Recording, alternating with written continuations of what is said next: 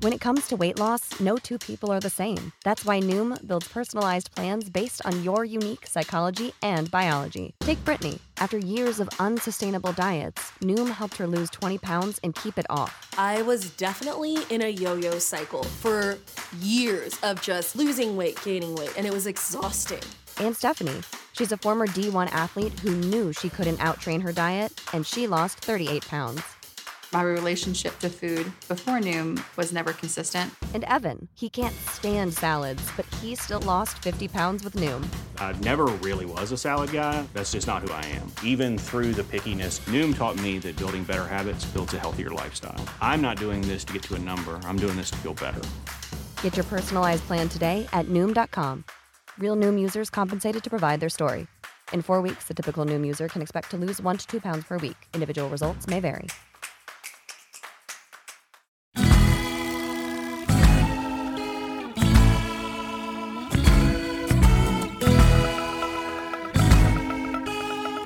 Hello and welcome to the Brexit special edition of Slate Money, your guide to the business and finance news of the week. I'm Felix Salmon of Axios and I am in London and Emily Peck of Huffington Post is in New York. Hello, hello.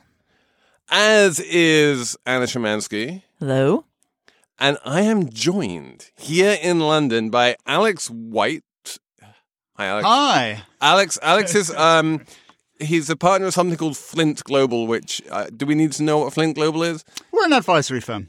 So he is going to give us advice on what on earth um, this What's whole Brexit on? thing is. I've been wanting to do, as you know, if you've been listening to Slate Money for a while, I've been wanting to do this Brexit edition for a while, and Alex is super up on this. He was at Treasury, like the proper English Treasury, uh, um, not not the American Treasury who goes off and pals around with Saudis. No, the proper British Treasury Department, and then That loses all the money. J.P. Morgan, who also lose money in London. Apparently, Alex is going to lose no all common money. There are no. He was not the London whale, but he did leave J.P. Morgan. He's now at Flint Global, and he is going to explain this whole thing to us. Um, because as Emily Bell um, of Columbia University and formerly of the Guardian said, she, like me, is a Brit in New York, and it is so hard to keep on top of this when you try and read stories about Brexit. Um, especially in the British press, because you assume that they understand this better, they wind up so deep in the weeds that you really don't understand the big picture of what's going on at all. Um, so, Alex, bring us very quickly up to speed on sort of where are we right now? And is it as much of an omni shambles as everyone seems to think it is? It's probably an even bigger omni shambles. Let, let's let's start at the beginning, which is the big picture question of what is going on here and what, what Brexit's about before we go into kind of where we are in the process. Um, the the point that people miss is that this is this is a big ideological shift. This is not necessarily a set of policy prescriptions that are subject to rational analysis where we can sit down and talk about cost benefit for X constituency and Y constituency. This is basically a big ideological shift that the UK has taken um, on on relative on you know without a, a, very clear majority in favour of it, but there's been brewing for years. Now you can you can draw a link back to uh, the Euroscepticism in both parties over the 30, 40 years since we joined. But you can also draw a link more closely to the financial crisis, the, res- the political response to it, um, austerity, uh, popular reaction, popular So, distaste for what's elites. the ideology? What what what is does this ideology have a name? This kind of pro-leave ideology. Uh, no, but we could create one. um, I mean, it's it's Brexitism. Um, Isn't it- it's a belief. There's a little nationalism in there, a little maybe a little racism going on. A reaction Yeah, to I all the migrants coming in. Yeah, so we we've got to be careful, right? Because this is half the population, and it's not necessarily the case that half the, half the British population is racist. But But it's not but it- not the case. It's not not necessarily not the case. Um, but there are there are different motivations for, for for different parts of the Brexit crowd, and this is it is a constituency of view that is made up of lots and lots of different little tribes. So there are the the the globalists, the the global free marketeers who say, look, we want to go out into the world and trade. But there's like eight of those, right? There's like eight of those, yeah. Um, The the vast majority. I mean, I guess the the the two questions I have is number one. The majority, or the tiny, slim majority who voted in favor of Brexit, did they actually have a clue what they were voting for? And more germanely, right now, if they could have their druthers and do it all over again, would they vote the same way? Well, let me take the second of those first, and the first of those second. Right on the on the on the second of those, would they vote the same way? The polling data at the moment says that Remain is narrowly ahead. Remain would win 53, 52 to 47, 48 if people voted now. But that's exactly what the polls were telling us before the referendum the first time round. so I think it's naive to suggest that there's been this great groundswell change of opinion. I mean, actually, one of the things that's really interesting is a hell of a lot has happened in the UK over the last couple of years. There's been high drama, there's been election, there's been, uh, you know, all of the varying uh, potential disasters of no deal coming into view now. But through all of that, public opinion has been more or less static. I mean, you have peaks and troughs, but basically people are, are pretty much still divided down the middle on on um, on whether they should go for it. Isn't this part of the reason why it's so hard for May's government to come up with a solution that is going to be acceptable to both the kind of more the Remainers as well as the Brexiters as well as the EU? Yeah, I mean it, it's effectively impossible. I mean, I, I don't carry many cards for Mrs. May. I don't think she's a particularly fantastic politician, but it would take an She's a good incredibly dancer. talented politician. She is a good dancer. She's a great dancer. Best best dancer in the country, probably. Um, she um, she's not a great politician, but it would have taken an, an amazing politician to be able to thread the needle be, between all of the different um, tribes on this issue. It's just not possible to satisfy all of the constituencies at, at all. So, in terms of the um, the sort of hardcore Brexiteers in the Conservative Party, who are the whole reason why um, the referendum was called in the first place, and who need to be placated in one way or another, that you know the Davises and Johnsons and all these like random people. Yeah. Um, what would actually make them happy? Well, it varies from character to character, right? So Boris Johnson, what would make him happy is incredibly straightforward and easy. Just Being prime minister. being prime minister. It's not necessarily so great for the rest of us, but you know that's that's what would make him happy. Um, Davis is a more ideological character. He really believes in this. This is his project. Wait, I'm sorry. Um, who who is Davis? Uh, David Davis was the David guy who was Brexit secretary for two years until he, um, a little under two years until he resigned earlier this year. Ba- Basically, Theresa May tried to cobble together a compromise, but he's one of these no compromise folks. So rather than go along with the Theresa May compromise, he resigned, which was extremely helpful. Yeah, and then forced Johnson to resign because uh, Johnson can't resist a headline. If somebody else is resigning, he's got to be resigning too. So, but so Davis, you know, he was Brexit secretary. By all accounts, he's not a complete moron. So, what does he actually want? Um, he he wants the UK to leave the EU, and and that is the kind of sine qua non of, of all of this. I mean, I think there's there's an interesting debate that we should touch on a little bit here of of what Brexit means, um, and this goes back to your question earlier of do, did people know what they were voting for? Did they know what they were going to get? Um, so clearly, no nobody knew that we would be in this particular position. The the vote for Brexit was a negative vote. It was an anti-vote. It was a vote against something. It wasn't a vote for something. But if you are taking this transformational step and leaving the EU, you, you, you have to be going somewhere. It's not possible to be purely existing in a, in a negative, in a vacuum of something that you're no longer part of.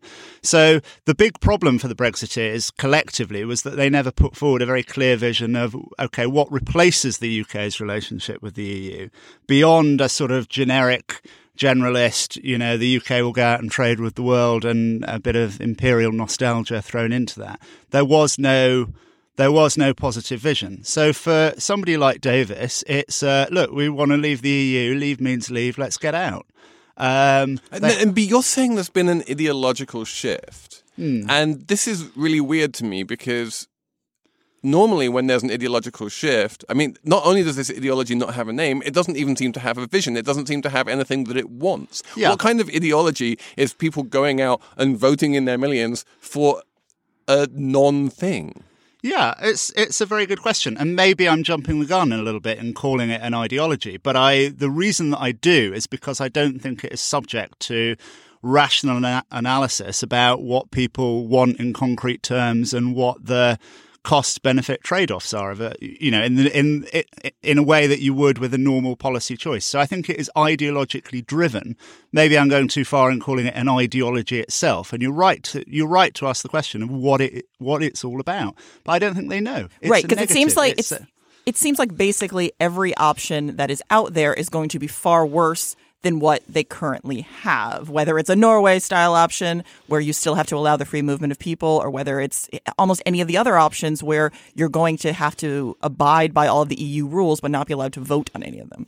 It, it seems like Yeah. the ideology at stake is is the EU's ideology, right? I mean, the reason the EU doesn't like the solution that May put forward is because she wants to sort of have it both ways, as far as I understand it. She wants to have the good trade deal with the EU, but she wants more control over the free movement of people, right? So if if the Yeah. EU sort of gives into that, then it- looks it looks like anybody can have this deal and the whole ideology of the EU where it's like free movement of people Yeah. and goods and services and whatnot is is basically at stake. So the only the only people I see with an actual real ideology seem to be the Europeans. And and isn't it more like the Brexiters' ideology is just like we want to be free or something, or we think sovereignty. I have I have an don't answer understand for it. you, Emily. I'm, I'm gonna I'm gonna bring in someone who can answer that question. Dun dun Um, dun. Dun dun dun.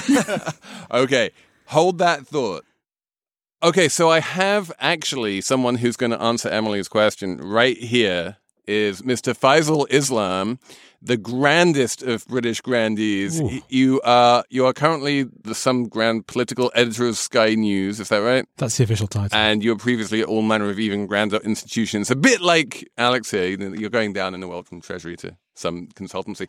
Um, anyway, Faisal is, you're on top of the news cycle sort of on an intraday basis, which is a good thing to be able to answer our question. And it's also a bad thing because this is a single podcast, which is like the one time that Slate listeners get to understand Brexit for, you know, four years. So without getting too much in the weeds of like what happened yesterday, um, what's the sort of relationship here between Britain and Europe, and what does Europe want, and will they get it?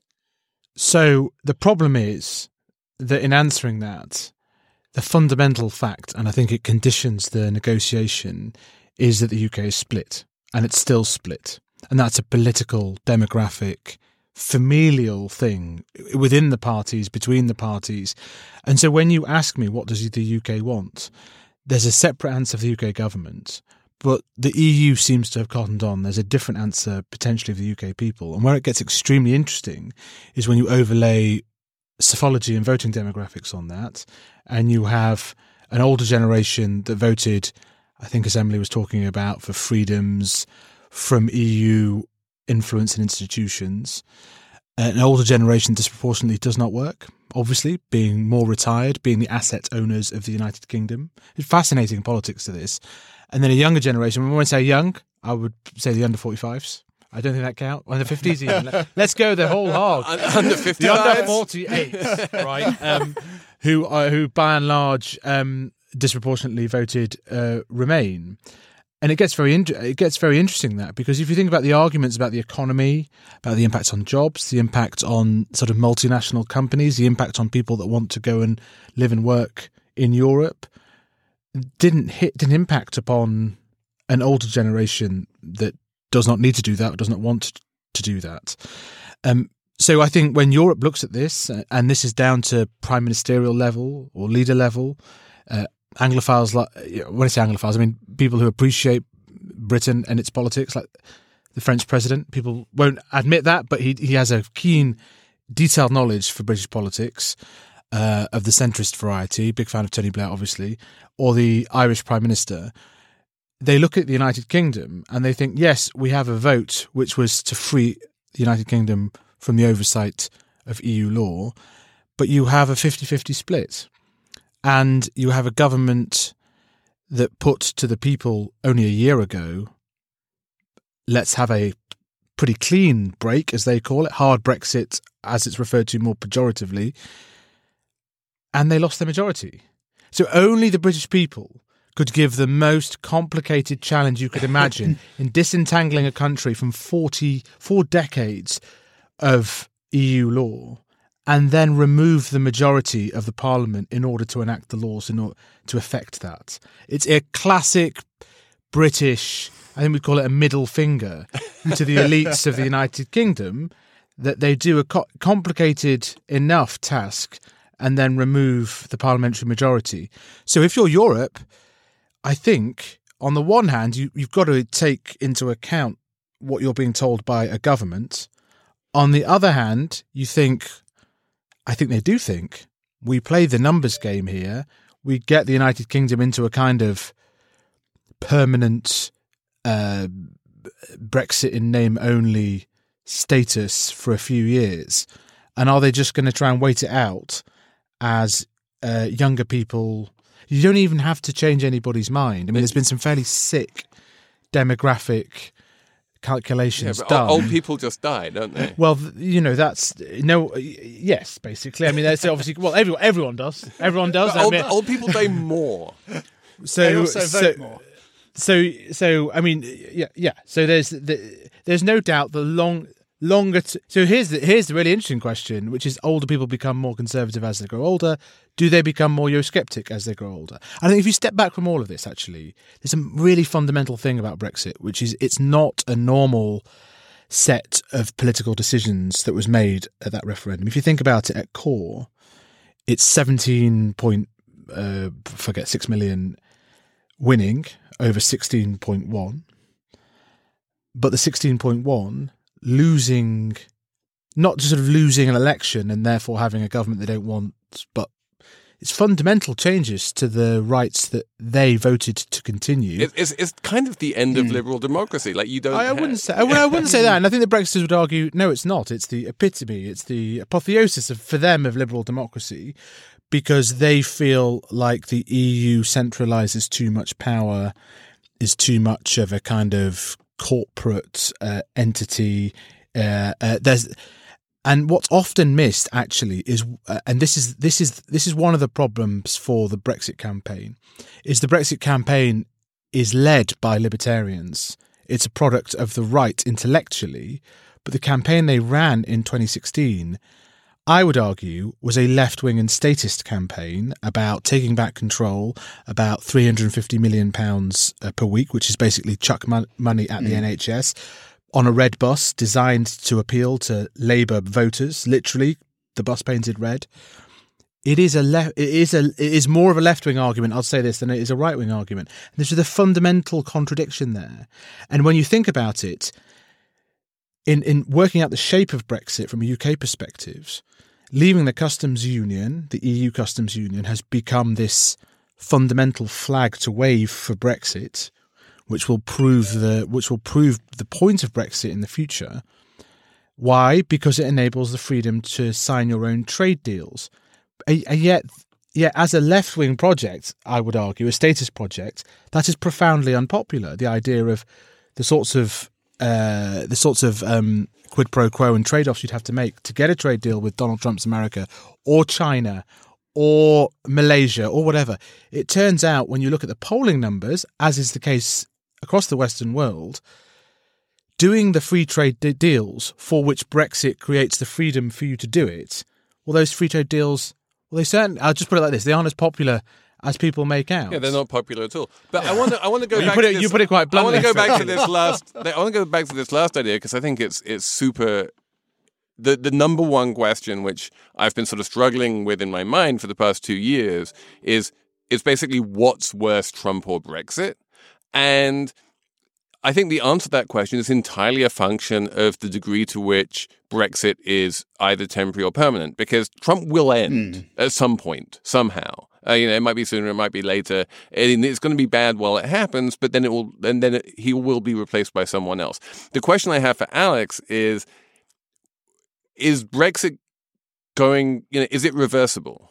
And is, it likely to ever be reversed? Can we ever go back to you know being in Europe if the young people don't change their minds when they get older? Yeah, I mean, fundamentally, the question of the relationship between the UK and the rest of Europe is always going to be part of UK politics. It has been um, for the whole of living memory. It will continue to be. Whatever type of Brexit deal or non deal we get, there's going to be um, an incredibly tightly woven mesh of interrelationships at both personal and economic level and at governmental level. And it's, it's, you know, the, the debate about the nature of those relationships, how tightly we want them to be held, how integrated we want to be, is going to continue under all conceivable scenarios.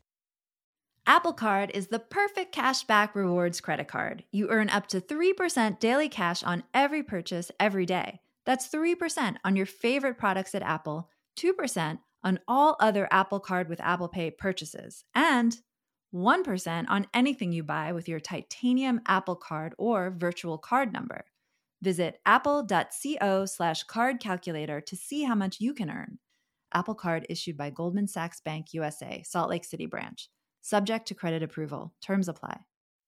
Well, I was wondering, thinking about this from my American perspective, we just went through something here where, you know, Donald Trump went off on NAFTA and he wanted NAFTA is so terrible and he wants to get rid of NAFTA. So he gets rid of NAFTA and he renegotiates a trade deal that is basically the same as NAFTA with some more modern hmm. updates. And that got me thinking. A little bit less pronounceable. Yeah. Yeah, exactly. USCMA Azulga. or, uh, whatever. It's the same thing. Cthulhu. Um, everything's Exactly. and and the bottom line is everything's fine. And um, as I'm looking at Brexit more and more, and I'm seeing stories about um, people hoarding food and the the fear of supermarkets running out of things, and I'm thinking. That's not happening.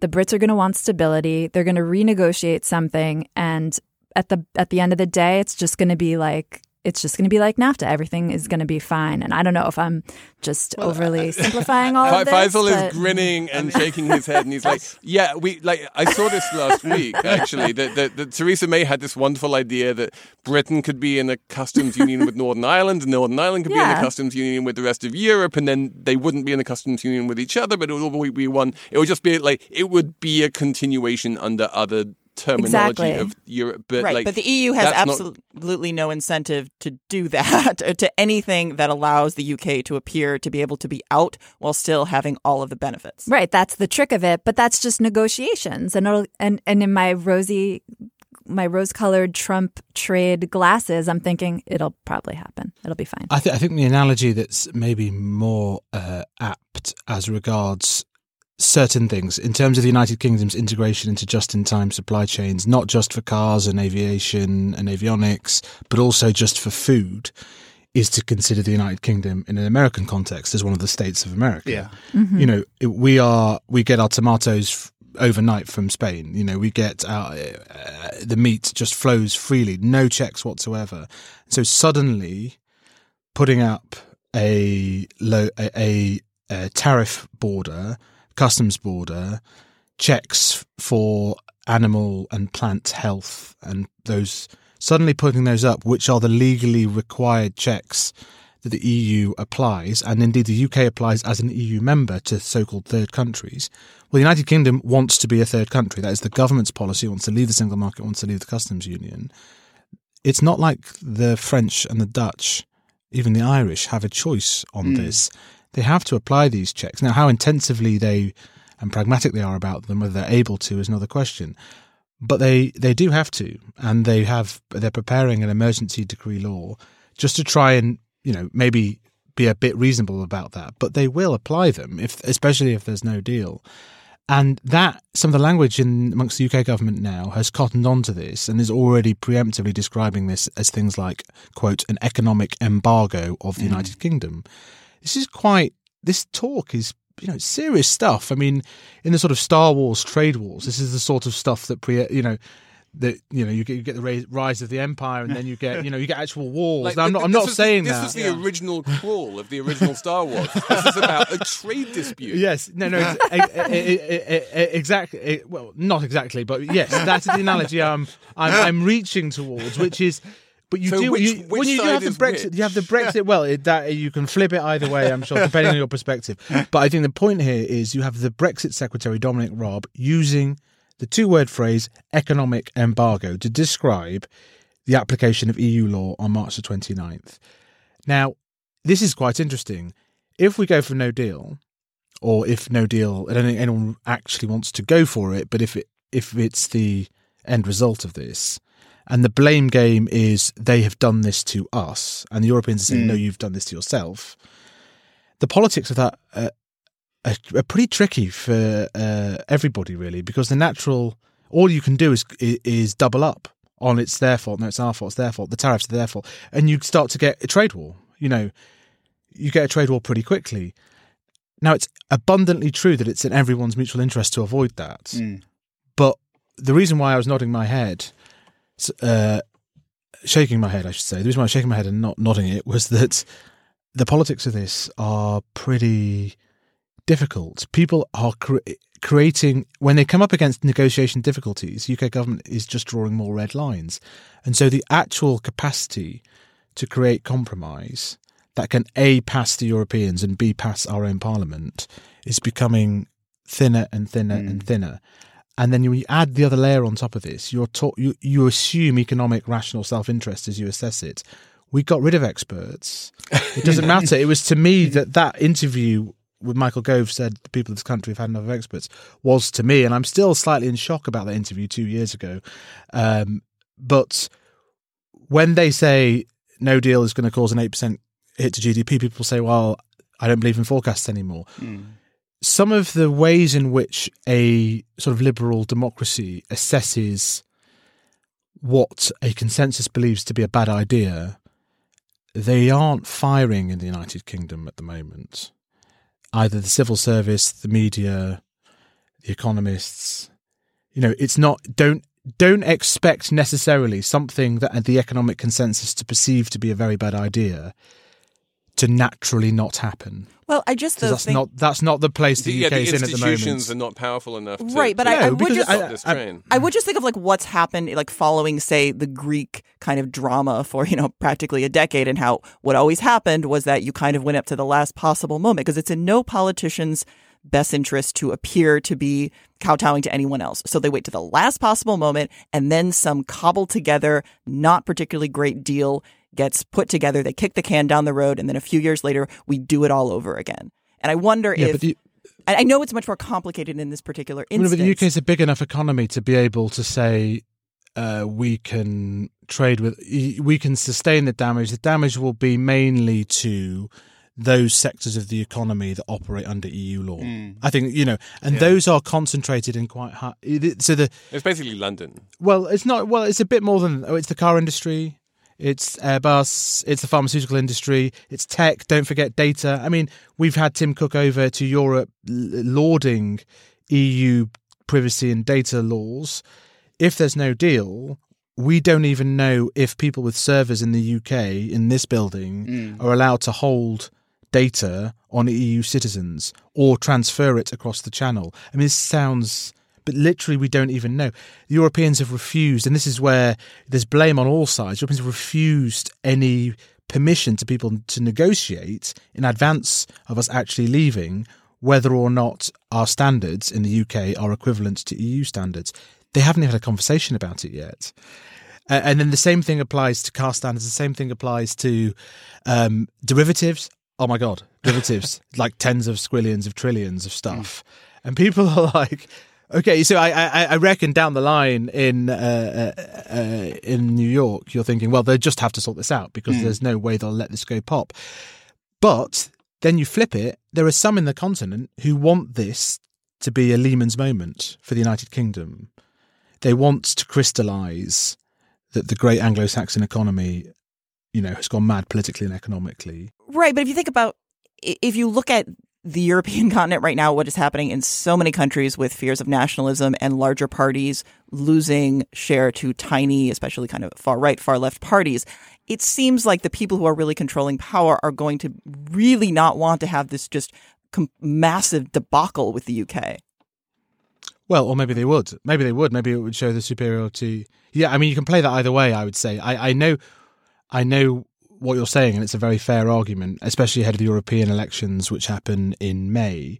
On the other hand, if you're President Macron sat in the Elysee doing fairly controversial and unpopular Thatcherite policies for which the economic benefits will not be seen for five years, what better way than a little spot of economic nationalism that you didn't want yourself, uh, repatriating car factories and uh, the odd bank, um, the odd bank being in the English sense, uh, to Paris. They've got the European Banking Agency already.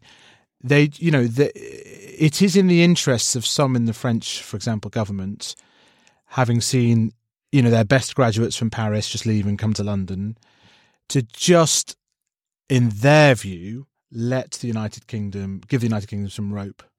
Does And that, could mean does that mean that the That could United Kingdom, even if it wanted to, couldn't sort of call an, an an emergency halt to the whole thing and say, "Look, no one wants a hard Brexit. No one wants no deal. If we haven't got a deal together, can we just like stay in um, past March 29 until we manage to cobble something together? Is that even possible?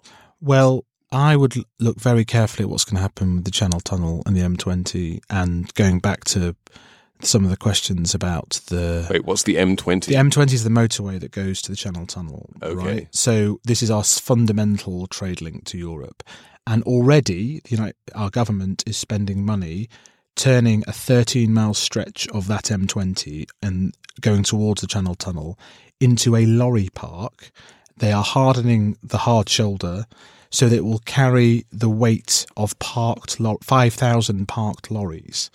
And that's on one stretch of, of that motorway. There's another stretch of motorway which is also being turned in, is being given the technology to turn into a car park and an airfield too.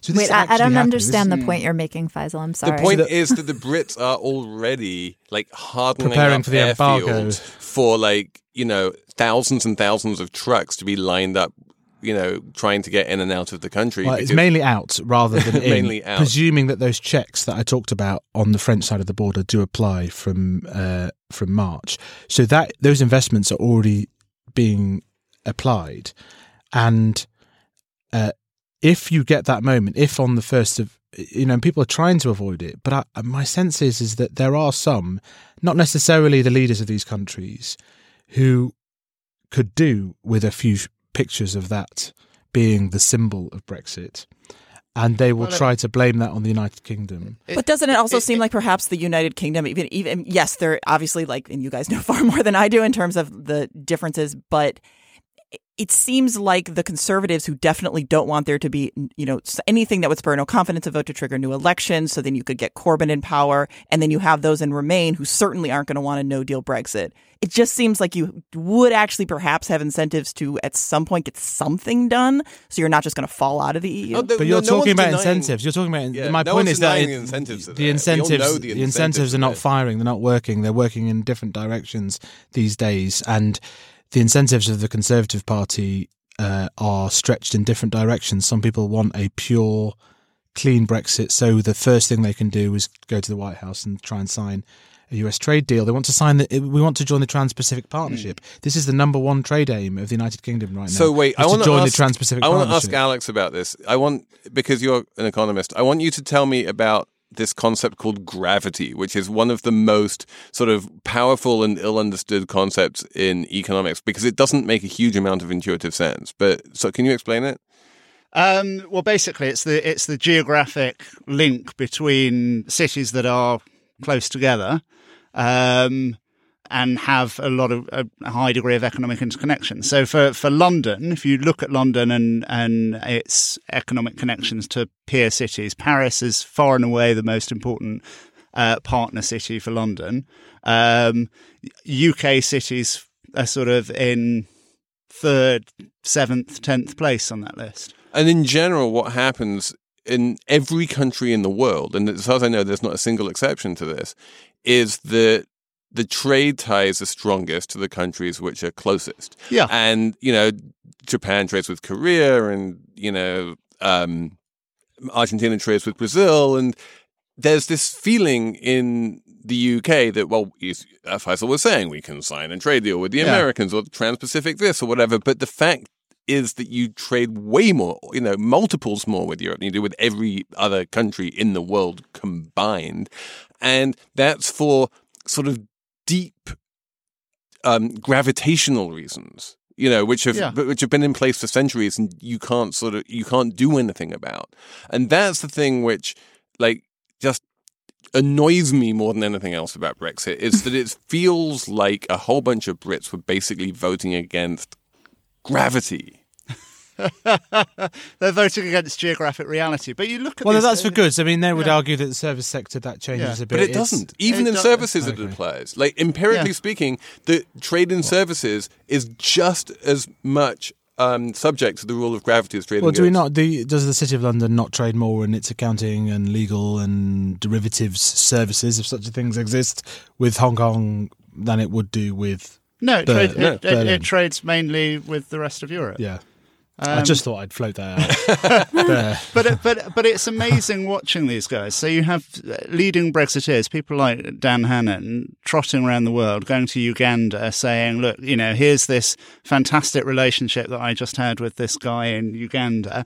Um, you've got um, Liam Fox as Trade Secretary appearing in various far-flung places and saying, "Look, you know, here's a here's a." a yogurt export deal with the Phili- the Philippines, and it's uh, you know it's completely detached from reality, and that goes back to what I was saying before. This is Well, well, they do. know, It's about trade-offs, and it's to go back to Emily's original question, which was about sort of reality. And the trade-off is they fit the perfect Brexit sweet spot for the people pushing it in government and in the Conservative Party is that both you get to do these great free trading deals in the spirit of Cobden and uh, you know the 20th 19th century great trade reformers. That's that's where they see themselves. You get to do that with both developing countries and the United States and potentially China. But at the same time you maintain frictionless trade with Europe which is in their interests because they have a goods trade surplus with the United Kingdom. Um, where that's more challenging is that frictionless trade within for 500 million people is a product of those same EU laws and single market laws that they don't like. Can I um can I ask you you you mentioned this before and it's intriguing. I I wonder if we could talk about it some more, but the idea that there are some over there that want to push the UK to a Lehman moment and sort of like let Brexit go hard, let there be no deal. I'm wondering like we know what happened with our Lehman moment here, but what would what's the apocalyptic scenario going to look like if that happens over there?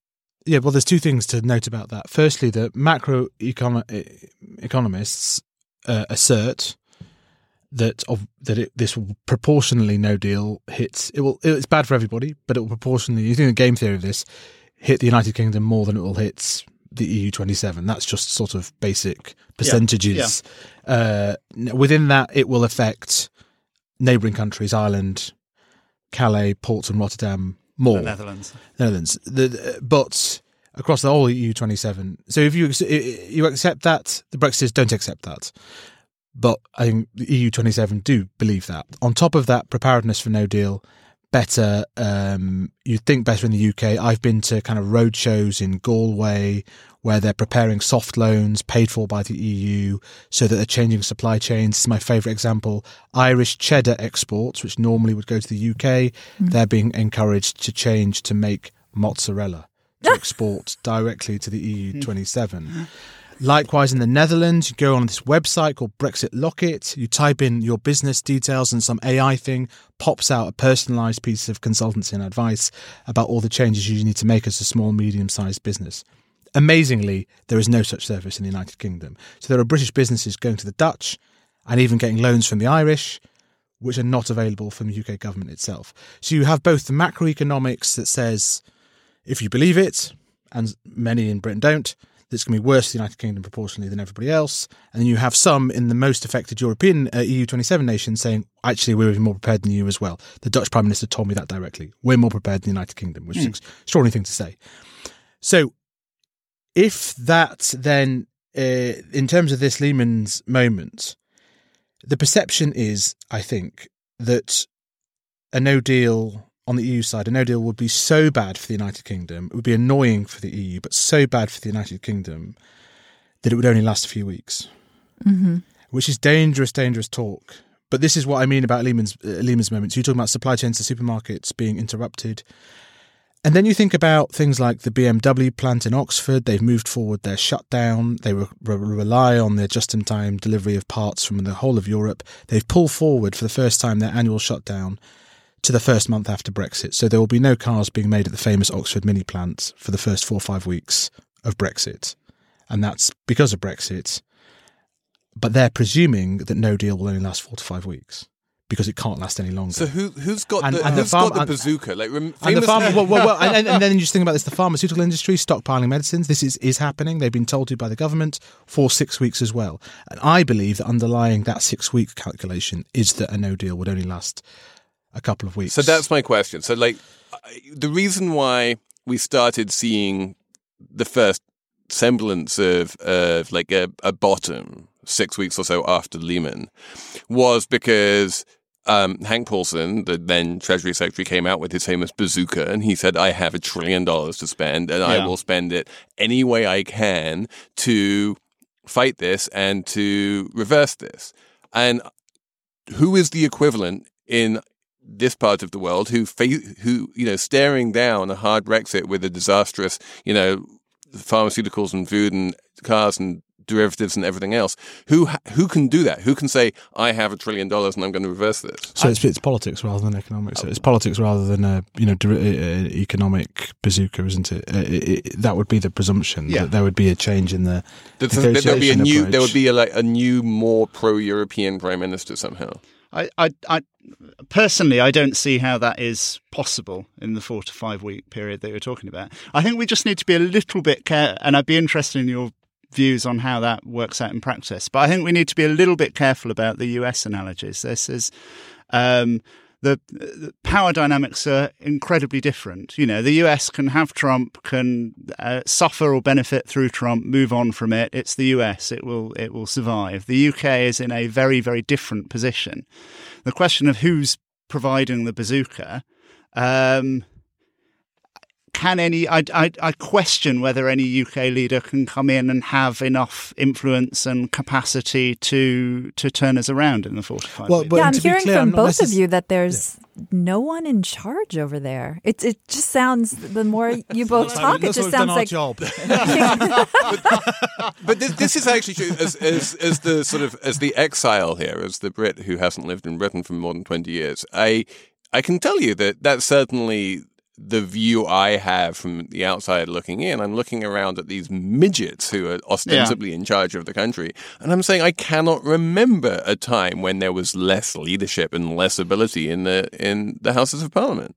So I, I, I think this is partly a, a long term trend. Um, so I think my personal view is if you look at the the caliber of parliamentarians and the caliber of people in, in politics over a long 20, 30 year time horizon, you've just effectively seen whatever your politics left or right, the, the caliber of individuals being involved not being what it was 20, What? 30 years ago. I'm going to be more careful than Alex on that as a working political journalist. Most of my contacts are, are in the House of Commons. But then you overlay on top of that a binary yes or no question, which in actual fact, in terms of executing the, the leave vote injunction from the people of Britain, uh, you do have an infinite number of actual landing points. And then you have uh, an election that uh, is unclear in terms of how you can interpret the will of the people. So you almost have two clashing mandates to interpret and interpolate. Now, of course, Brexiters don't agree with that. They say, well, hang on, 80% of the country's backed Brexit. But when they say 80% of people back leaving the customs union and the single market, well, that's much more debatable. And so suddenly you're having the same debates again. So this is in that, in those waters, that is why something which was totally unthinkable six months, nine months ago is now, I wouldn't overstate it, is now thinkable. We saw 700,000 people uh, on the streets of London protesting It- for uh, another another referendum. So you know, it's not. uh, I can, well, let's put it like this: as an analyst of our politics, I can see the route to it. I can see the route to a general election. I can see the route to a no deal hard. I mean, I can see the route to everything. But some of those routes were closed off six to nine months ago, and they've now opened. They've now opened up. Public opinion is very interesting. Uh, it hasn't changed in headline terms hugely. There's been a little bit of a shift towards Remain, but nothing that you would say was fundamental. What seems to have happened is that people who didn't vote are saying that if there was another referendum, and again, it's not the most likely event, but it's not totally, it's not impossible. People who didn't vote, people maybe who were too young to vote at the time, are saying that they would come out and vote for Remain if there was another referendum. One little nugget that is quite interesting in this atmosphere where people don't believe experts, they don't believe journalists, they don't believe politicians, telling them that something might be bad for them. The unions that represented the labour unions that represented factory areas that voted for leave, they came out after very careful consultations with their members for another referendum. And what they claim on their internal polling numbers is big shifts in those factory working class mm. areas. Why? Because you don't believe the politicians and you don't believe even your union boss and you don't certainly don't believe journalists. But when you see the forge that makes the parts for your particular bit of the Jaguar Land Rover supply chain being physically put on a truck and moved to Austria, as you'd expect it would need to be if it wants to guarantee that it can be part of the supply chain for a factory on the continent, or if you want it to be part of an EU free trade deal export to China to count as local content under the trade rules. This is happening right now. If that if the thing that literally gives you your job is literally being moved to Austria, won't come up in the macro numbers, but it will certainly get round a community pretty quickly. And so there's certainly more than anecdotal evidence that some of those shifts are happening. And for people that were told and believed the idea that their jobs won't be hmm. affected, that is quite a shock. I wouldn't. You you don't you don't see it in the macro polls. You don't see it in the macro numbers. But I'm told that that is why the unions felt confident to back what they call the people's vote. It's why Labour, the opposition party, have just opened up a little bit a route to another referendum, and it's why, from being very capable of ruling it out three to six months ago, you can now see how you get to it. And probably the stories I told you about the Channel Tunnel would be another Yeah. staging post towards that being on the cards. Um, even though it would be very strongly resisted, obviously, by the 20, 30% of the population who are avid Brexiters. This episode is brought to you by Progressive Insurance. Hey, listeners, whether you love true crime or comedies, celebrity interviews, news, or even motivational speakers, you call the shots on what's in your podcast queue, right? And guess what? Now you can call the shots on your auto insurance too. Enter the Name Your Price tool from Progressive. The Name Your Price tool puts you in charge of your auto insurance by working just the way it sounds. You tell Progressive how much you want to pay for car insurance. Then they'll show you a variety of coverages that fit within your budget, giving you options. Now, that's something you'll want to press play on. It's easy to start a quote, and you'll be able to choose the best option for you fast. It's just one of the many ways you can save with Progressive Insurance.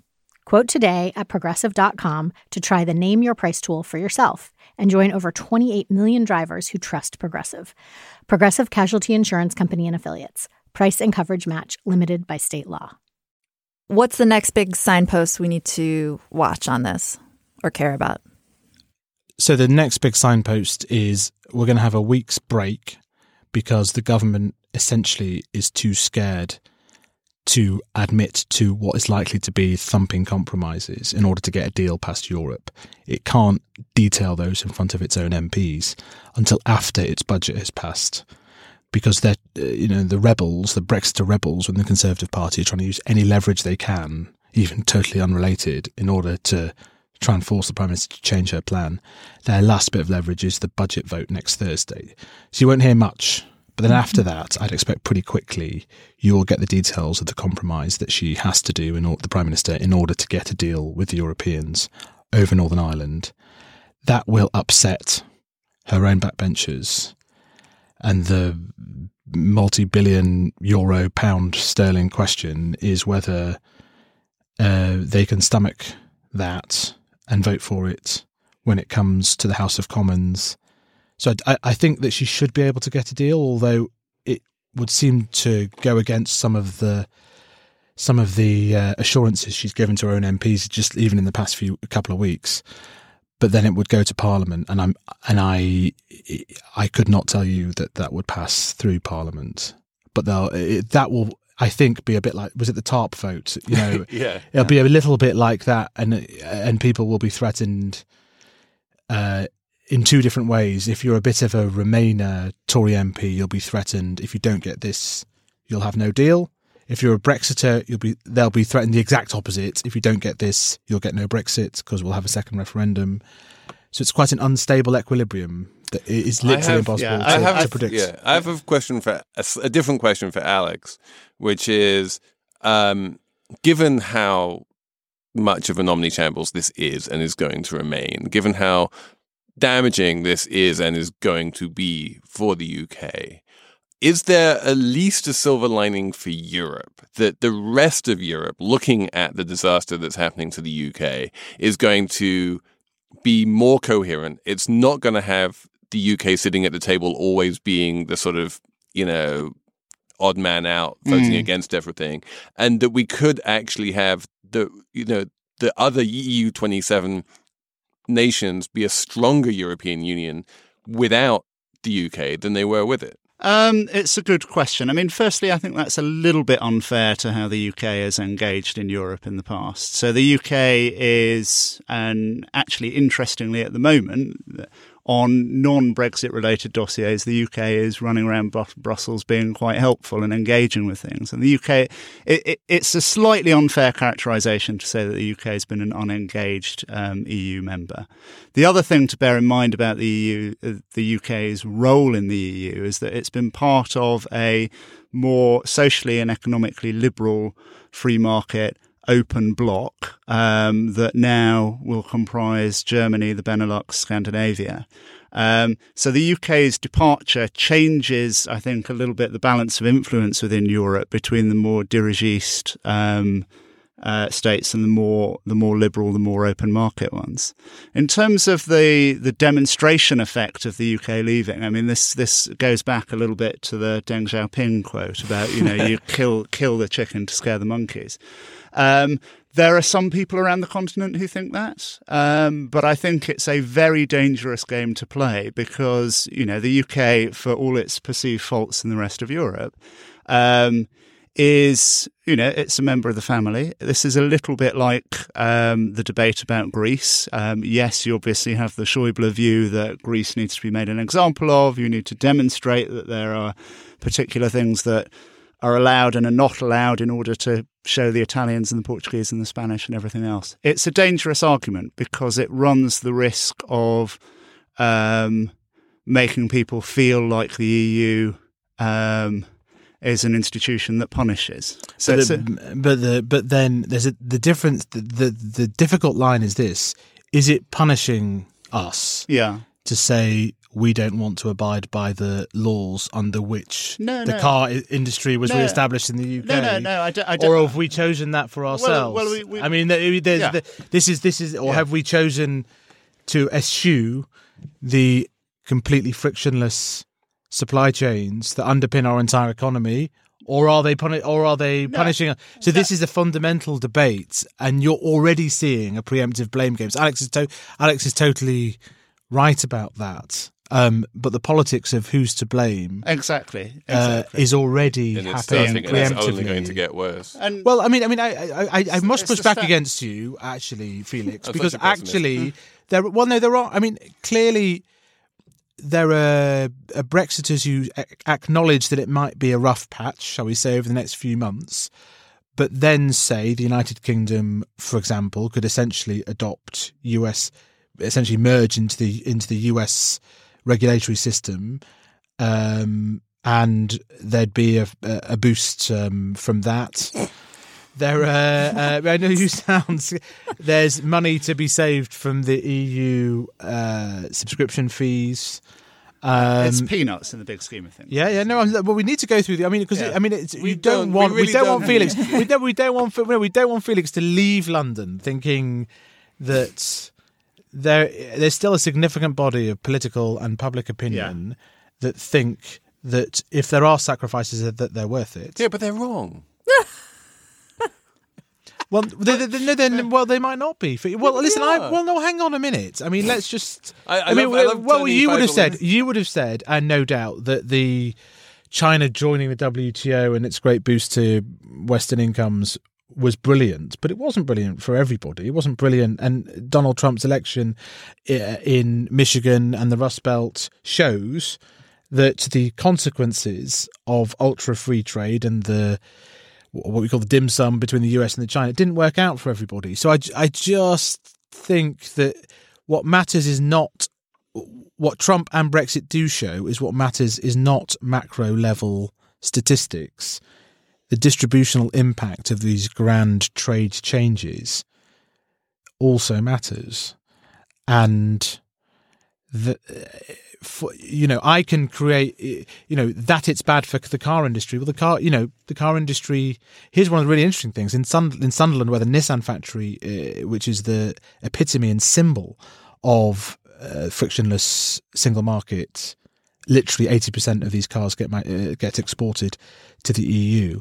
In that town, when I ex- did a documentary and I expected to hear everybody say, "Oh, I'm really worried about the Nissan factory," many of the people there thought that the Nissan workers were like the bankers of Sunderland. They're really rich, they've got good pensions.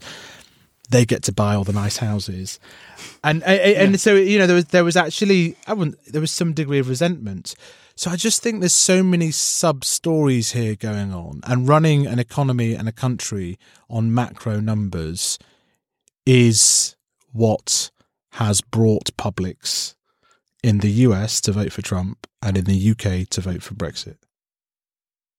Let's have a let's have a numbers round um, because there are so there are many numbers we can have here. But um, Alex, did you bring a number? Forty-eight. What what's what's what's forty eight? Uh, 48 is the number of letters that need to go to something called the 1922 Committee uh, from Tory backbench MPs to trigger a leadership contest. Uh, and a leadership contest is possibly the last thing that the UK needs in the final closing stages of uh, the negotiations, but it's not impossible. Personally, I think it's more likely after May has done the deal and her Brexiteer colleagues can then blame her for everything that goes wrong with it. I think a leadership contest is relatively likely next year, but it's not impossible that it happens in the relatively near future. Anna, Uh, my number is four billion pounds. So that's about an estimate of the medicine and non-perishable food that the UK population would need for one month.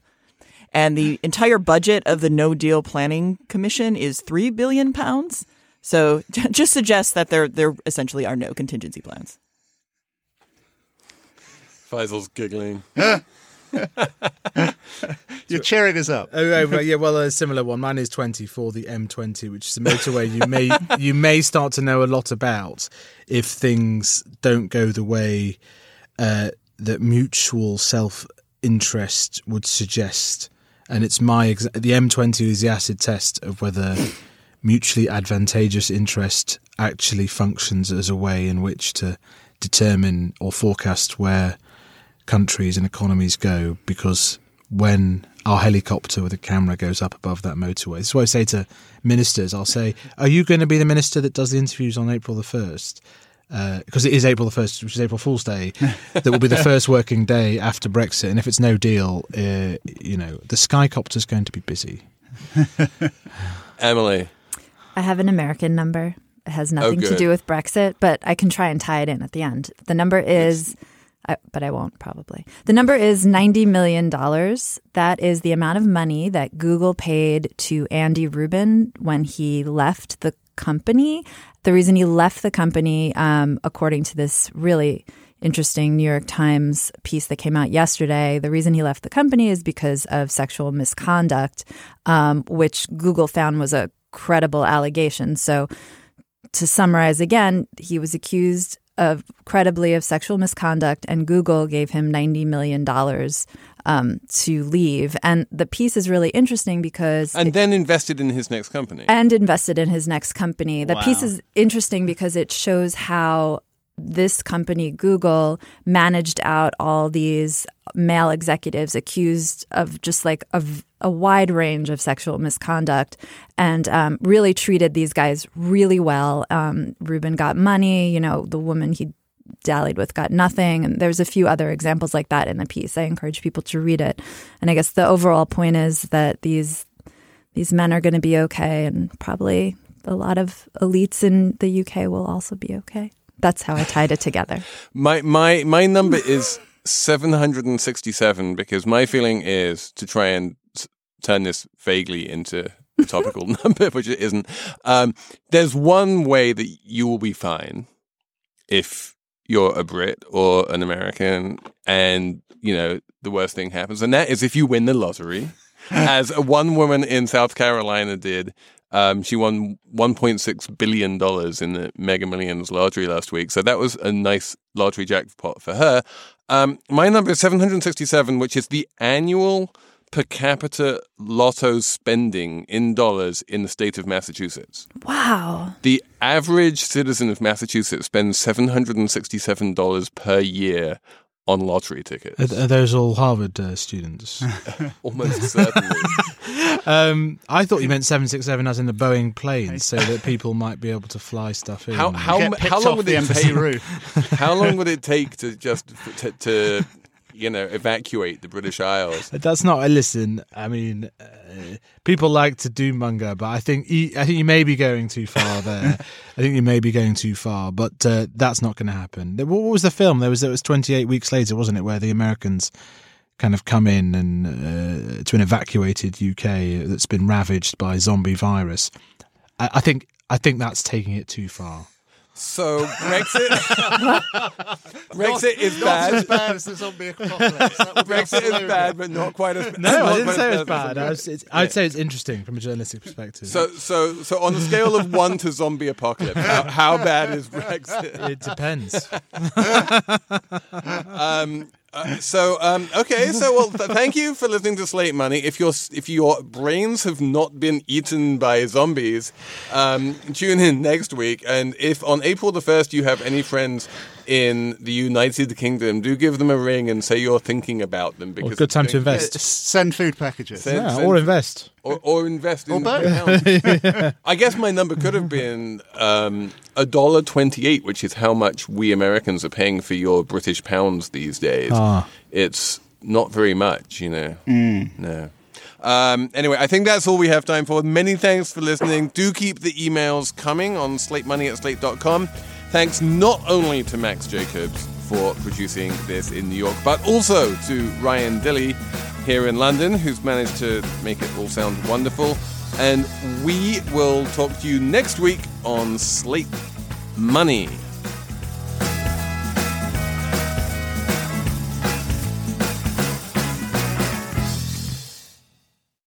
This is the story of the one. As a maintenance engineer, he hears things differently. To the untrained ear, everything on his shop floor might sound fine, but he can hear gears grinding or a belt slipping. So he steps in to fix the problem at hand before it gets out of hand. And he knows Grainger's got the right product he needs to get the job done, which is music to his ears. Call, click Grainger.com, or just stop by. Grainger, for the ones who get it done.